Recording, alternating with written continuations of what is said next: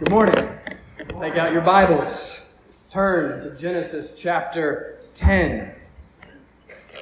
Choir, thank you for leading us and singing for us. It's going to be very appropriate to what we're about to look at. We're going to tackle all of Genesis 10 this morning. We are finally finished with the flood. No more Noah. We're leaving him. He was the new Adam in God's new creation. He let us down. He's just like the first Adam. He's just like us. He's a sinner. Thus, he's not the one that we're waiting for. Remember, Genesis 3 is sin. Romans 5 tells us that just as sin came into the world through one man, death came through sin, and so death spread to all men because all sinned. So there's an intimate connection between death and sin. Death exists because sin exists. Therefore, for the one that we've been looking for, the one promised in Genesis 3:15, the one promised to come and deal with Satan and to deal with our death problem, he himself cannot be a sinner. So Noah's not the one. Next, maybe it's Abraham. That's where we're headed. Chapters 10 and 11 serve as the bridge between Noah and Abraham. And chapters 10 and 11 serve as the conclusion of the first section of Genesis, thus the conclusion of the first section of the whole Bible. Starting in chapter 12 with Abraham, the whole rest of the Old Testament, 918 of the 929 chapters focus on one nation. It focuses on Israel. So we need to be asking ourselves, why this super broad focus here on all nations before we're about to start focusing only on one nation? That contrast is important. Chapter 10 is often referred to as the table of nations, and there's a whole lot of them. There's a whole lot of names in this chapter. Last week our passage had five names, therefore our sermon had five points. This week our passage has 70 names, so 70 points. It's a joke. I'm not going to do it. I tried that joke on Wednesday and it didn't work, and I said I'm going to try it again, and it still didn't work. Not a very good joke, so I'm going to scratch that one from the record. Um, but obviously, with 70 names, we're going to have to paint with some broad strokes here. We don't have time to go through this verse by verse like we would with most passages. This is a unique text, so we're going to have to tackle it a bit differently than we normally would. Can't go name by name, but there are a couple of important general truths that we can draw from this text. But let's just be honest up front. This is not an easy chapter to preach on. Uh, one of my commentaries, and one of the commentators says this. He says it may very well be questioned whether a man should ever preach on a chapter such as this.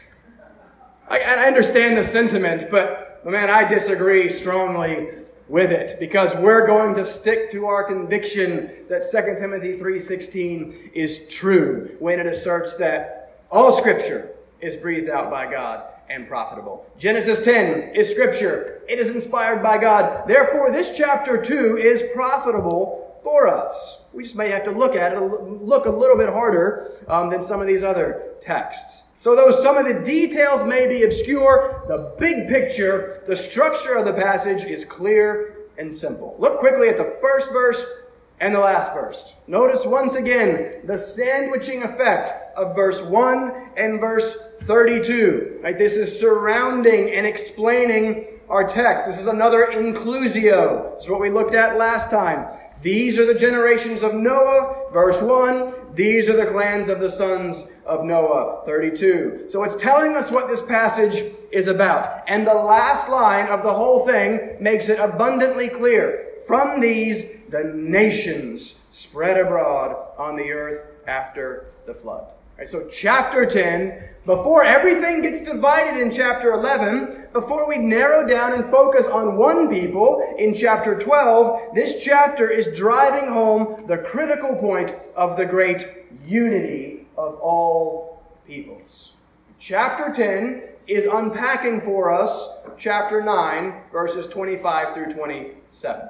This is like an exposition of those verses. Verse 1 is our title, summary statement. Verses 2 through 5 unpack for us 927. We're going to get the line of Japheth. Verses 6 through 20 unpack for us verse 25, giving us the line of Ham. Then verses 21 through 30 unpack for us verse 26, giving us the line of Shem. And then there's the concluding summarizing statement at the end. So it's not as complicated as it looks. We could just break it down according to Japheth, Ham, and Shem, but I want to look at a couple of big themes. This chapter is all about the nations, so we want that to be our theme. We want to see what we can learn about God's dealing and relationship with all nations. Right? And to do that, we need to read chapter 10 in light of what we're going to read next time in chapter 11. Right? It's kind of confusing. These are not in chronological order. This is theological order. By putting chapter 10 first, the emphasis is first on the unity of all peoples. This is focusing on all nations as a result of God's blessing in 9 7. Be fruitful and multiply, increase greatly on the earth, and multiply in it. But that's not the whole story. That's why we'll have to come back next week and then look at all of this again through the lens of 11, 1 through 9 in the Tower of Babel, where the emphasis is now going to be on the great diversity of all peoples and the great division of all peoples as a result of God's judgment. Right, so we'll wrap up the first part of Genesis with a sort of two-part series. This, fo- this week more on the unity of all nations. Next week we'll focus more on the division of all nations. We've got four general truths that we're going to pull out of this text this morning. It's there in your bulletin. We're going to look first at God's sovereignty over all nations. Then we're going to look at the unity of all nations then the rebellion of all nations, and we'll close by looking at our desperate need for the gospel for all nations. All right, so let's let's read the text. And yes, I'm actually going to read the text. I'm going to read the whole thing. It'll be fun. I've been practicing. You can see how many of the names that I mess up. It's pass fail. So if I get 36 right, I'm good. Um, but this is God's word, so we're going to read God's word. And we're going to see what God um, can do with this. So, Genesis chapter 10, I'm going to read for you verses 1 through 32. This is God's word for you today. Pray for me. These are the generations of the sons of Noah Shem, Ham, and Japheth. Sons were born to them after the flood. The sons of Japheth, Gomer, Magog, Madai, Javan, Tubal, Meshech, and Tiras. The sons of Gomer, Ashkenaz, Riphath, and Togarmah. The sons of Javan, Elisha, Tarshish, Kittim, and Dodanim. From these the coastland peoples spread in their lands, each with his own language, by their clans, in their nations. The sons of Ham, Cush, Egypt, Put, and Canaan. The sons of Cush, Seba, Havilah, Sabtah, Raamah, and Sabteca, the sons of Raamah, Sheba, and Dedan. Cush fathered Nimrod. He was the first on earth to be a mighty man. He was a mighty hunter before the Lord. Therefore it is said, like Nimrod, a mighty hunter before the Lord. The beginning of his kingdom was Babel, Erech, Akkad, and Calneh in the land of Shinar. From that land he went into Assyria and built Nineveh, Rehoboth Ir, Calah, and Resen between Nineveh and Calah, that is the great city. Egypt fathered Ludim, Anamim, Lehabim, Naphtuhim, Pathrusim, Casluhim, from whom the Philistines came, and Caphtorim. Canaan fathered Sidon, his firstborn, and Heth, and the Jebusites, the Amorites, the Girgashites, the Hivites, the Arkites, the Sinites, the Arvadites, the Zemarites, and the Hamathites. Afterward, the clans of the Canaanites dispersed and the territory of the Canaanites extended from Sidon in the direction of Gerar as far as Gaza, in the direct and in the direction of Sodom, Gomorrah, Admah, and Zeboim as far as Lasha. These are the sons of Ham, by their clans, their languages, their lands, and their nations. To Shem also, the father of all the children of Eber, the elder brother of Japheth, children were born. The sons of Shem, Elam, Asshur, Arpachshad, Lud, and Aram, the sons of Aram, Uz, Hul, Gether, and Mash. Arpachshad fathered Shelah, and Shelah fathered Eber. To Eber were born two sons. The name of the one was Peleg, for in his days the earth was divided, and his brother's name was Joktan. Joktan fathered Almodad, Sheleph, Hazarmaveth, Jerah, Hadoram, Uzal, Dikla, Obal, Abimael, Sheba, Ophir, Havilah, and Jobab. All these were the sons of Joktan. The territory in which they lived extended from Mesha in the direction of Sephar to the hill country of the east. These are the sons of Shem by their clans, their languages, their lands, and their nations. These are the clans of the sons of Noah, according to their genealogies, in their nations. And from these the nations spread abroad on the earth and after the flood. Let's pray.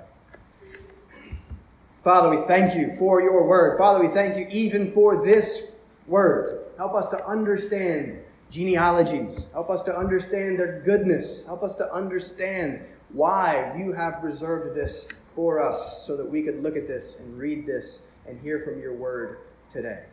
Father, I need you. Father, I am dependent completely upon you. Apart from you, we can accomplish nothing. So we ask for your spirit to come and to work through your word. Father, teach us, um, show us Christ, give us a great love for him through the preaching of your word. And we ask this in Jesus' name. Amen. All right, we made it. I that was like 68 out of 70. That was pretty good. Um, I messed up an and, so I don't know why that happened. But it's a lot of names. And that's the point. If you count all the names, you're going to actually get 71 names. But most scholars agree that Nimrod doesn't count, and they make a long case why that is. We don't have time to get into. But if you pull out Nimrod, because you're going to see that he's kind of the center focus, well, that gives us 70 names, and that's an important symbolic number. Both 7 and 10 are, were thought to be numbers of completeness. So 70, 7 times 10, is a very complete and comprehensive number. The point is not necessarily that this was every single people group in existence. This is a representative list, representative of all nations. So we have before us a highly stylized and symbolic account of Israel's known world. We have 14 names for Japheth, 30 for Ham, 26 for Shem, giving us that 70. So keep in mind that number in two or three years when we actually get to the end of the second part of Genesis. Because this, the end of the first part, ends with 70 nations.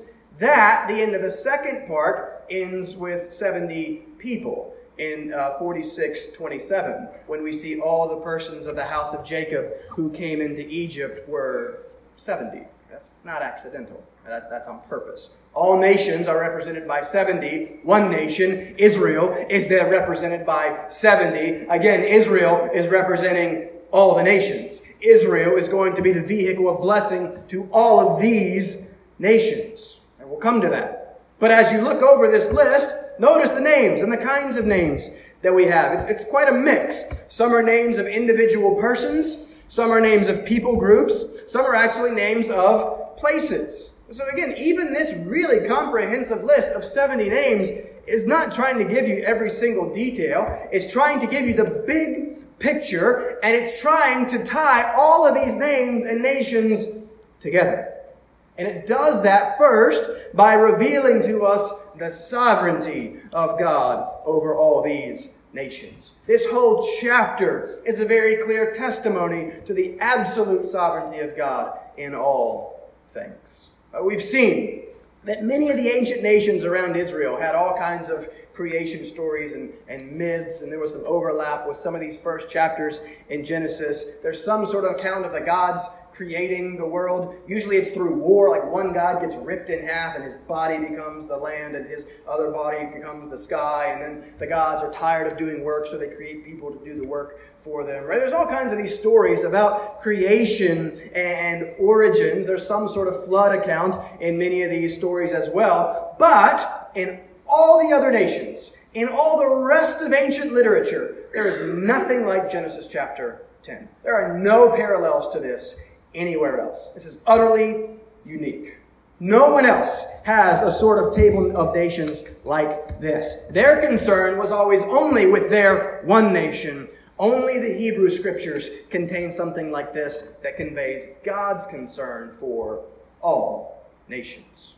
And again, not just the fact that he's mildly concerned with all the nations, but that he is sovereign over all the nations, not just Israel. So, in taking these names and tracing them back to Shem, Ham, and Japheth, tracing them back to Noah, and then jumping back to chapter 5 and tracing Noah all the way back up the line to Adam, and then tracing Adam back to his creation by the very hands and breath of God in chapters 1 and 2, serves to root all of these nations in that original creative act. It serves to connect all of these nations back to God Himself.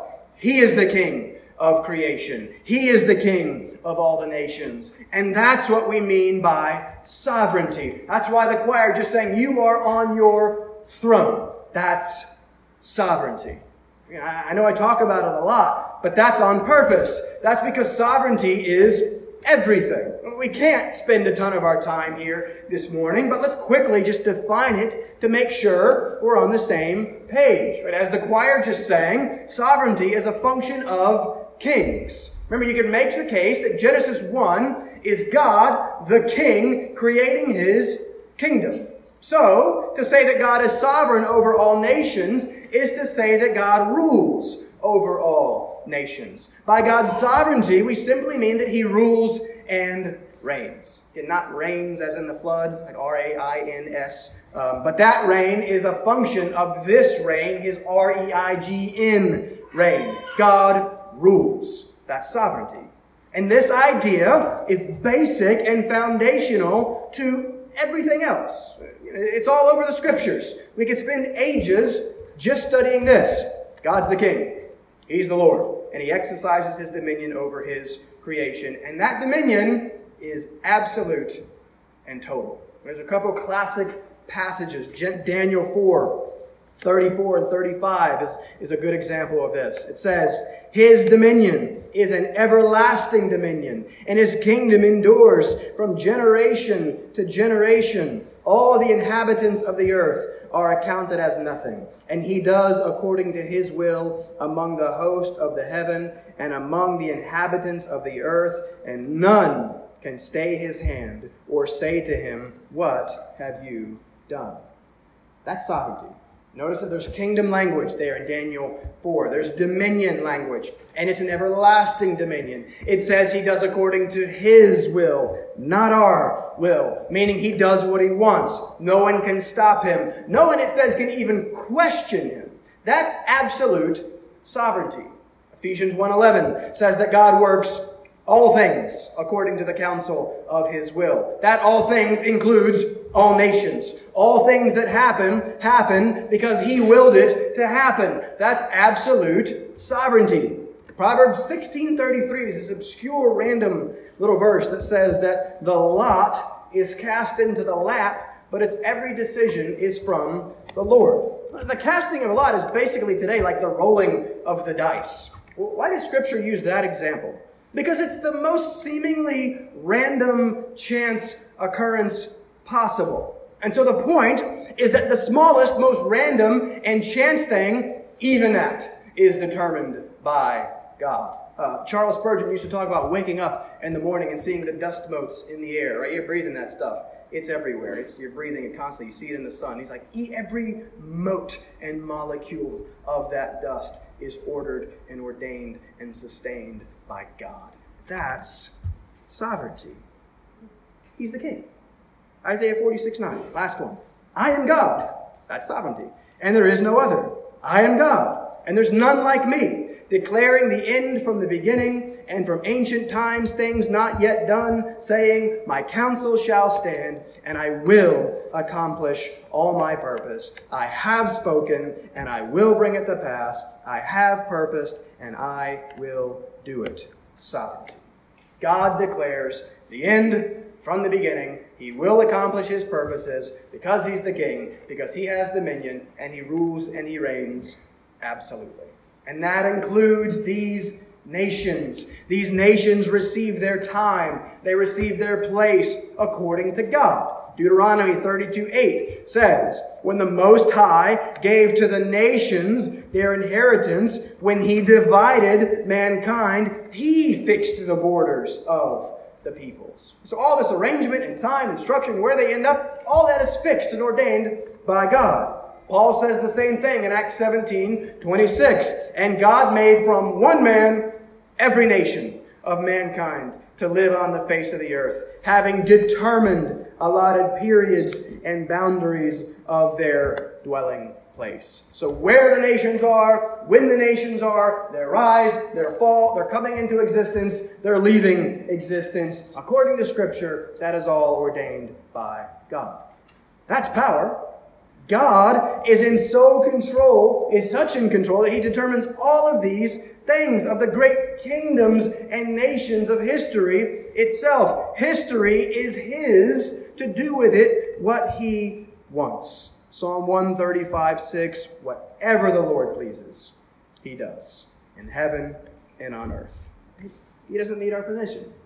He acts, he rules, he's the king over all the nations. And listen, you need this. You need this God. Were I a betting man, I would wager that many of your struggles boil down to this. And it's that your God is too small. Right? You've bought in to the lie so pervasive out there, even among the churches, that God cannot be absolutely sovereign in the way that Scripture says that He is. That God is limited by you or by your free will or something of that nature. No. Any God that can be limited and constrained by me in any way is not a God that is worth your time. You need the sovereignty of God. You need the God who has all authority and all ability to do what he wants when he wants. If he is not sovereign in this way, then all of those wonderful promises that you need to be able to bank on and depend on, that he who began a good work in you will be faithful to complete it, um, that God is working all things together for your good. If God is not sovereign in this way, then you have no guarantee that he can actually do those things. If God is not absolutely sovereign, you can have no assurance and no security. But if he is, as he is described in the Bible, both absolutely sovereign and absolutely good, then you can absolutely rely on him and be absolutely sure that he will do all of the wonderfully good things that he has promised his people. You need a big sovereign God to face all the uncertainties and all of the insecurities that are going to plague your life and that plague my life. We desperately need a God who is sovereign. And for our purposes right now, we're seeing that He is specifically sovereign over all nations. So, as we're about to turn the page and focus on God as the God of Israel, we cannot forget this point. As the only God, He is also the God of all the nations. And that's why this chapter is here. The Old Testament consistently portrays God as a universal God who rules the affairs of all the nations, even the ones who do not know him, who reject him, who worship those that are not God's. And that's the exact reason he chooses Israel. That's why he's about to narrow in and focus on the one nation because it's through that one nation that he's going to bless all the nations because he is sovereign over all of them. God's sovereignty over the nations. What else do we learn about all these nations? Point number two the unity of all nations. We mentioned it briefly at the beginning, but this is the main point. You get all these names, and it's easy to get lost in the weeds, it's easy to miss the big picture of what all this is really about. And again, thankfully, Moses has helped us. This is good writing. He has told us in verse 1 and verse 32 what it's about. From these men, from Noah, all the nations spread abroad on the earth. So again, he's very intentionally connecting all of these different nations back to the same source.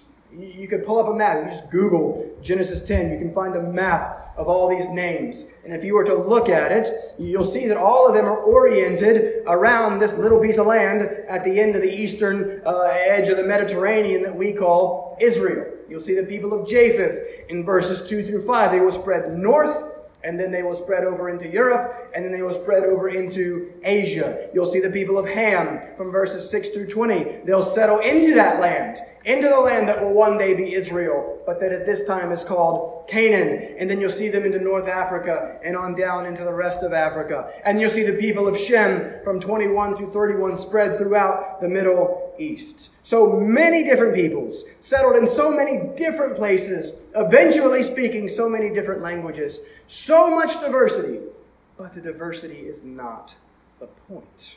Right? The point is the unity. All of this comes from this. All of these diverse and different peoples are ultimately united to this one people, mankind.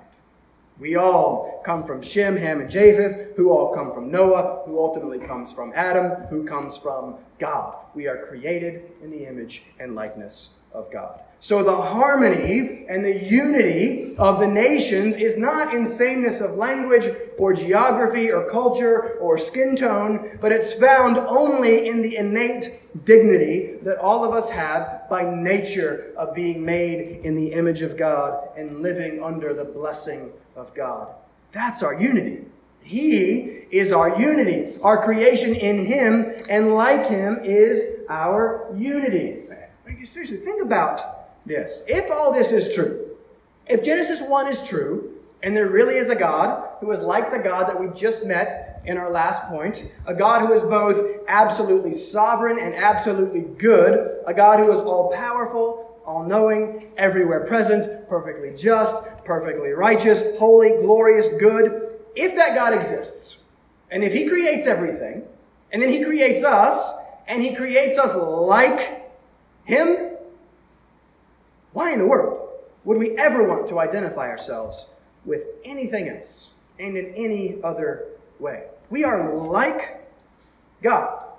Uh, we are created in His image. Listen, I don't try and identify myself with all the weak and terrible things about me. I don't highlight and announce the fact that I'm doubtful and fearful and cynical and angry and lacking confidence, afraid that one day someone will find me out and realize that I'm a fraud. I don't want to, I don't want people to know that. I don't want to identify myself with these things. Maybe they're true at some times, but I don't highlight that as my identity. What do I do? I highlight the good things about me.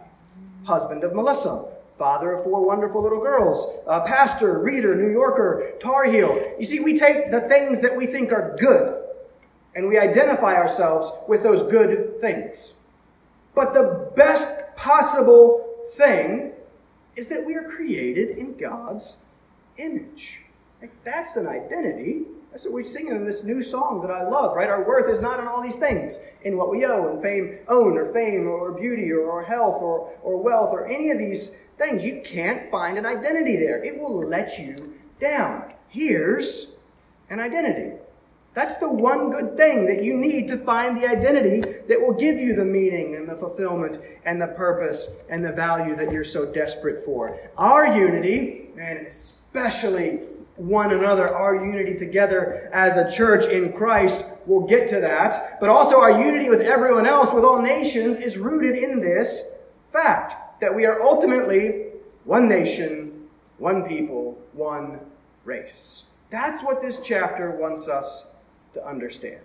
Remember, there's nothing like this in the rest of the other ancient literatures. Uh, there's no other table of nations. A lot of them have an origin story that there's the God and he creates the one special people first, and only then later he'll create some other nations, and those stories serve the purpose of emphasizing that one people over all of these other peoples. These stories existed to separate and to divide, and the purpose of separating and dividing is also to elevate one and to devalue the others, to empower the one group and to oppress the other groups. But our text is trying to do the exact opposite. This is starting with the many, with the all, to emphasize the unity of all. And if there is unity, and if we all have our origin here, if this is our identity, then that establishes our equality. And that equality depends upon this oneness and this unity. And man, isn't that a message that we desperately need to hear these days? Our culture is so obsessed, not with unity, but with division, right? It's all about separating and dividing and identifying with the things that set us apart from others. One day I'm going to do a talk on intersectionality, and we're going to explain what intersectionality is. If you don't know that word, you're not missing anything. But it's a big word, um, and we need to talk about it at some point. But it's all about this division and finding our identity in those divisions. Now, I'm going to say something wrong so let's just say that ahead of time. I'm going to offend somebody. That's not my goal. Um, but just so give me pre forgiveness. Uh, we live, and I think we can all agree on this, in an increasingly race obsessed society. And we're divided more than ever. These two things might be related. Now, I know I'm not supposed to talk about race. I'm the definition of a WASP, right? You know what a WASP is, right? A white Anglo-Saxon Protestant. I'm a WASP. That's, that's what I am. And not only that, um, but I'm middle class and I'm from the South, right? So I'm supposed to have no authority to speak on this topic. And I don't. But as a pastor, I don't have any authority to speak on anything, right? The word is our only authority, right? So I'm supposed to only speak where the word speaks, and everyone I listened to, every commentator I read said that this passage is all about race. Or actually, how wrong we get the very idea of race. I'm just going to quote other guys, so if you're offended, it's them. I'm just going to quote what they say so be offended at them. One of my favorite pastors, uh, Voddie Baucham, uh, I listened to his sermon on this passage, and he made the whole thing about this one point. Uh, Voddie is a pastor, but he's also the dean of a seminary over in Zambia. And he's fantastic. Go listen to all of his things. The title of his message on Genesis 10 is Are There Many Races or One? And Voddie says this at the beginning and then talks about it the whole message. He says, There is only one race. There has always been one race. There will always be one race. All descended from Noah, who was descended from Adam. There is but one race. All right, that's Voddie. Then Thabiti Anyabwile, another pastor down in D.C. I just used his book a ton for the training of elders and deacons. It's great. Thabiti writes this. He says, Our entire outlook on the world is so misplaced and wrong-headed and inadequate that we need to either change it or commit ourselves to the closest mental health facility. The problem is this. Most of us operate with some working idea of race that is foundational in our worldview, but believing in race is like believing in unicorns, because neither race nor unicorns exist in reality. He then goes on to make a joke about how he doesn't believe in interracial marriage because he doesn't want his sons and daughters marrying animals. Right? It's, it's, it's, it's, a joke, right? It's a dumb joke, right? Because that's another race. He, he absolutely believes in different people marrying together. He tries to make a joke. Apparently, not very funny. Um, but this is the point that these guys are making, and this is the point that this text is making. I don't have time to get into. I pulled up the science of the study in a book. A scientist says the same thing. There is no such thing as biological races among humans, and everyone accepting modern scientific techniques and logic agrees on this scientific fact. So again, we have science and theology agreeing on this. The idea of race as some physical thing, race as determined by something essentially biologically different about us, is a myth. Right? Genetically, we are all 99.8 something percent identical. And this idea doesn't come from science, and it doesn't come from scripture. It's actually just a social construct that is rooted in the late 16th and early 17th centuries. Why? Why did this, why did this idea develop? Well, because white European nations are beginning to subject black African peoples to slavery. They realize, hey, that's probably morally questionable. So they created this whole idea using Genesis 10 creating something called the curse of Ham, which we looked at last week as not being a thing, and then making up this non-existent prior to that idea of race to convince themselves that some races were naturally and biologically inferior to their superior white race. Therefore, it's not wrong for us to enslave these inferior people. That is the, the origin in Genesis of the idea of race. Racist white people from the 16th and 17th century. This is why we need Genesis 10. rightly understood. Our text is very clear. And there's one thing that everyone agrees on about this text, and that it is primarily about the unity of all nations. As the one race of humanity descended from Noah, from Adam, made by God in his image and likeness. And if we're all unified in that, there can be no superiority or inferiority. There can be no biological I'm better or you're worse. We can't create some social construct and try to use that to oppress others or keep other people down because we are all one in Adam. I love the, the Chronicles of Narnia and the C.S. Lewis series because they're dealing with all these animals, all these other races. And so, what are people called? Oh, they're the sons and the daughters of Adam. And that, that's their identity. Aslan calls them son of Adam. I love that title. We should work that in somehow into how we speak. This is Acts 17 26. Again, God made from one man every nation of mankind. And so then Thabiti goes on and says that Genesis 10 and our unity in Adam demands complete abandonment of the idea of race as biological distinctiveness. And he goes on to make a case that our identity problems begin with this adoption of this false and unbiblical theory of racial distinctiveness rooted in some sort of, of biology, because it's not true and it's not helpful. Because all it does, as we're seeing in our culture today, is it furthers the divide. Maybe, maybe we're doing something wrong. Because it seems that the more we focus on it, the worse that it's getting. You know, again, I should probably stop. I'd like to pull a Voddie and just talk about this for the whole sermon. Um, but I'm gonna, I've already put my foot in my mouth probably, so I'm gonna stop before I continue to do it. But the main point of the text is clear and it can't be debated. Everybody comes from one person. All nations come from one God. And that unity is found there. This text is emphasizing not what divides us, but what unites us. Unity is good, but unity can also be bad. Yes, we are all of us united in our identity, but sadly, we are also all of us united in our activity. Point number three, because the unity of all nations ends up resulting in the rebellion of all nations. And this will be our focus next time, but let's look at it quickly.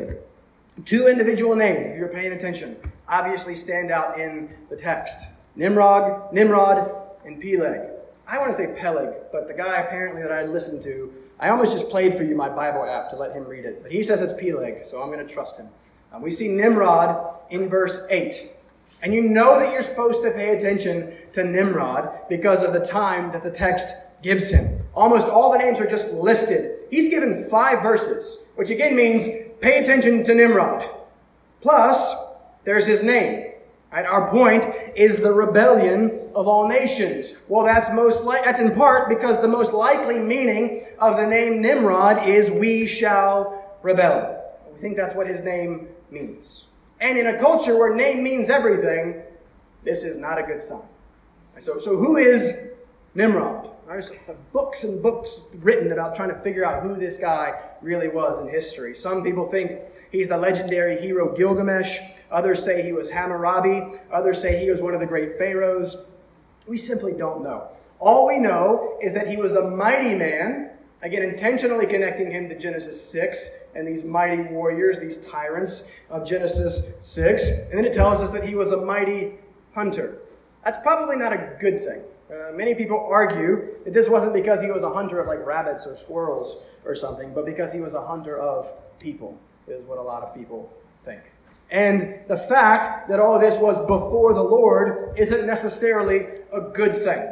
This could be a neutral phrase, simply signifying how greatly his exploits uh, stood out, so big that it's even coming before the Lord. This guy is doing such, uh, accomplishing such things. Or it could be a negative phrase. We see something like this in Psalm 66 7, where it's before the Lord, it's God's eyes that watch the wicked nations. And so we take that account with chapter 11 and God coming down to, to see the nation's rebellion. This is best, I think, to take this as a negative thing. This is not positive in God's eyes. This is negative in God's eyes. Because look at what Nimrod does. He builds cities and he builds them all across. a very large area of the Middle East. Here is the first empire builder He obviously has to do this by aggression and force. That mighty terminology almost exclusively refers to aggression and warfare. And notice especially the names of the cities that find their origin in Nimrod, especially two of them Nineveh in Assyria, which will end up being Israel's greatest enemy, the ones who would destroy the kingdom of Israel in 722, and then Babel, Babylon, Judah's greatest enemy the one who would destroy the kingdom of Judah in 586. Both of them trace their origin back here to Nimrod. And the explicit mention of Nimrod's connection to Babel in Shinar has to be read in light of chapter 11 and the great tower that is built on the plain of Shinar that is going to be called Babel.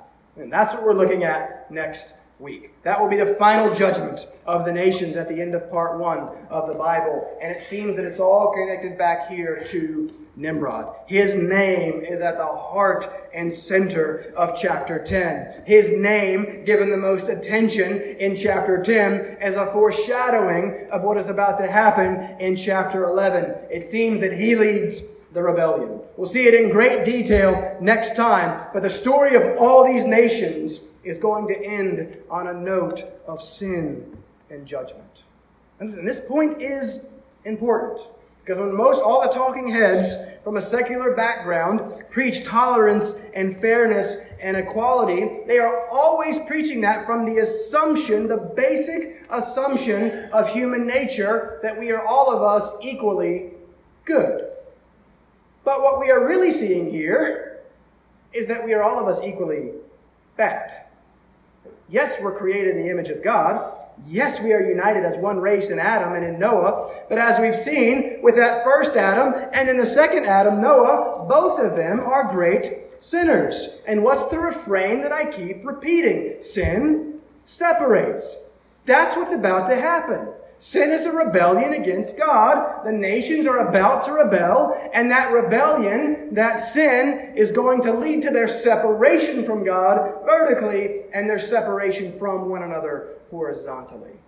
And so these last two points serve as a bit of tension. Don't try and resolve the tension. Feel the tension. The human race is both wonderfully united and hopelessly divided. Yes, we're united.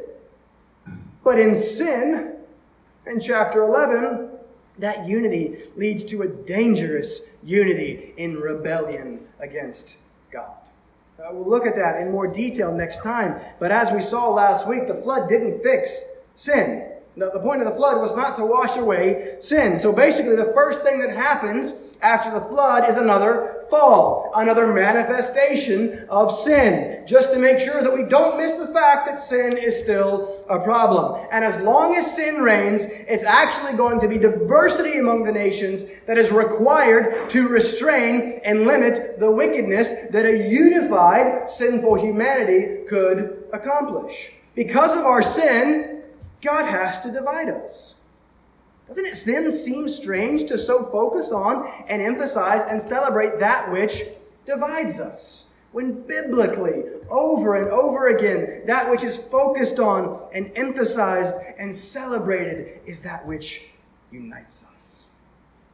It is this their rebellion and the division that results from the rebellion that demands we have one more point, and it demands we get to that final point. The rebellion of all nations demands good news for all nations. That rebellion demands this gospel. If we are united in origin and image, but then divided in rebellion and sin, how can we ever be united again? How can the separation that results from sin ever be healed? There's only one answer. It's, it's only by the gospel. Look quickly at Peleg. Peleg, I don't know. Here's the second name that stands out. Look at verse 25. For in his days the earth was divided, and his brother's name was Joktan. The name, Peleg, means division. What does it mean that the earth was divided? Well, it's probably a reference to chapter 11, to Babel, where the people of the earth are literally divided by God. But notice something else. We're in the line of Shem now, or with Peleg, the, the chosen line, the, the line of the elect. And notice that Peleg is one of the two sons of Eber. Eber is where we think the name Hebrew comes from, which will obviously be the people of God, which will be Israel. And we've said that Abraham is going to be the father of Israel, of this nation. But look all over chapter 10. Trace it to the end of chapter 10. There's no Abraham. We don't get to Abraham, and thus Israel is not in the table of nations. Because it is here at Peleg that we have another division. We're tracing the seed of the woman. It's through the line of Seth through Noah, through Shem, through Eber, but not through Joktan, only through Peleg. So the line of Shem, the chosen line, the elect line, is itself divided here into non elect and elect. The rest of chapter 10 chases the non elect line, and it's only in chapter 11, after Babel, that we'll pick back up at Peleg and trace his line all the way through to Abraham. End of part one of Genesis. End of part one of the Bible. It's all about getting to Abraham. Why? Again, because of the promise that God makes to Abraham in 12:3. In you, Abraham, all the families, the nations of the earth shall be blessed. So part one ends with all nations in rebellion. Part two begins with one man representing one nation, but it is for the express purpose of being a blessing to all of those nations in rebellion. The all nations that God is sovereign over. The all nations that are unified. The all nations that are in rebellion, and thus the all nations that desperately need the gospel. And so God comes and he speaks to Abraham in chapter 12. And what is it exactly that God speaks to Abraham? Paul tells us. You can go look at Galatians 3 if you would like. Paul tells us exactly what it is that God is telling Abraham in Galatians 3:18. It says, "And the scripture foreseeing that God would justify the Gentiles, that's the nations, that's Genesis 10, seeing that he would justify the Gentiles by faith, preached the gospel beforehand to Abraham, saying, In you all the nations shall be blessed. Scripture says that Genesis 12 and the promise to Abraham is the gospel. The blessing to Abraham was always about the nations. They had rebelled. They were separated from God and from one another because of sin. Sin separates. And to be separated from God is to be condemned by God. Is to be declared, to be declared not right with God. And the only thing in the world that matters then is that you be right with God. And so the one question that matters is how can unholy man be right with holy God? And Paul tells us there in Galatians 3:18 that it is only through justification by faith. What does that mean? Galatians 2:16 gives us a little more info. A person is not justified by works of the law, meaning you can't do it. You cannot be right with God. You cannot be saved by being a good person. You cannot be justified by anything that you do. It's not justified by works of the law, but through faith, there's the means, in Jesus Christ. There's the answer. Why Jesus? Because he's Genesis 3:15. Because he is the one promised to Abraham in Genesis 12. Because he is the one in Galatians 3:13 that became a curse for us by hanging on a tree. You see, the gospel that the nations need, the gospel that you need, is that though you are part of the rebellion, though you are separated from God, though you are dead in your trespasses and sins, God has done something amazing to deal with your sin and your death problem. He has sent his son Jesus to take the place of sinners. He has sent his son Jesus uh, to do all the things that we were supposed to do. We were supposed to live rightly in relationship with God. We didn't. Jesus came to live perfectly in right relationship with God for us. We were supposed to die because the wages of sin is death, and all of us have sinned. Jesus came to die that death for us. Jesus takes my place. Jesus takes my death, and he gives me his life. What a gift, right? And I get that gift through the gift of faith, only through placing my hope and my trust completely in him. And that, he is the only hope for the nations. Jesus is the gospel for all nations. Sin separates, but grace unites.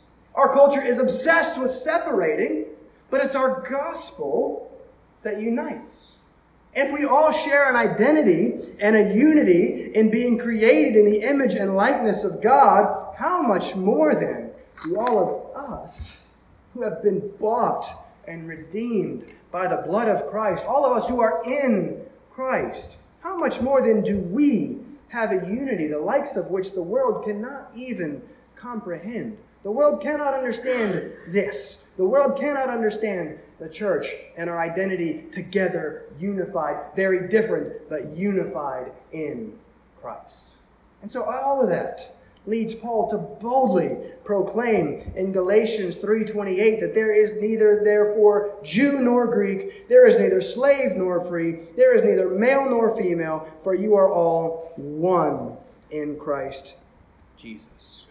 Paul takes the three things that most divide people and he says those things nothing because you're in Christ Jesus.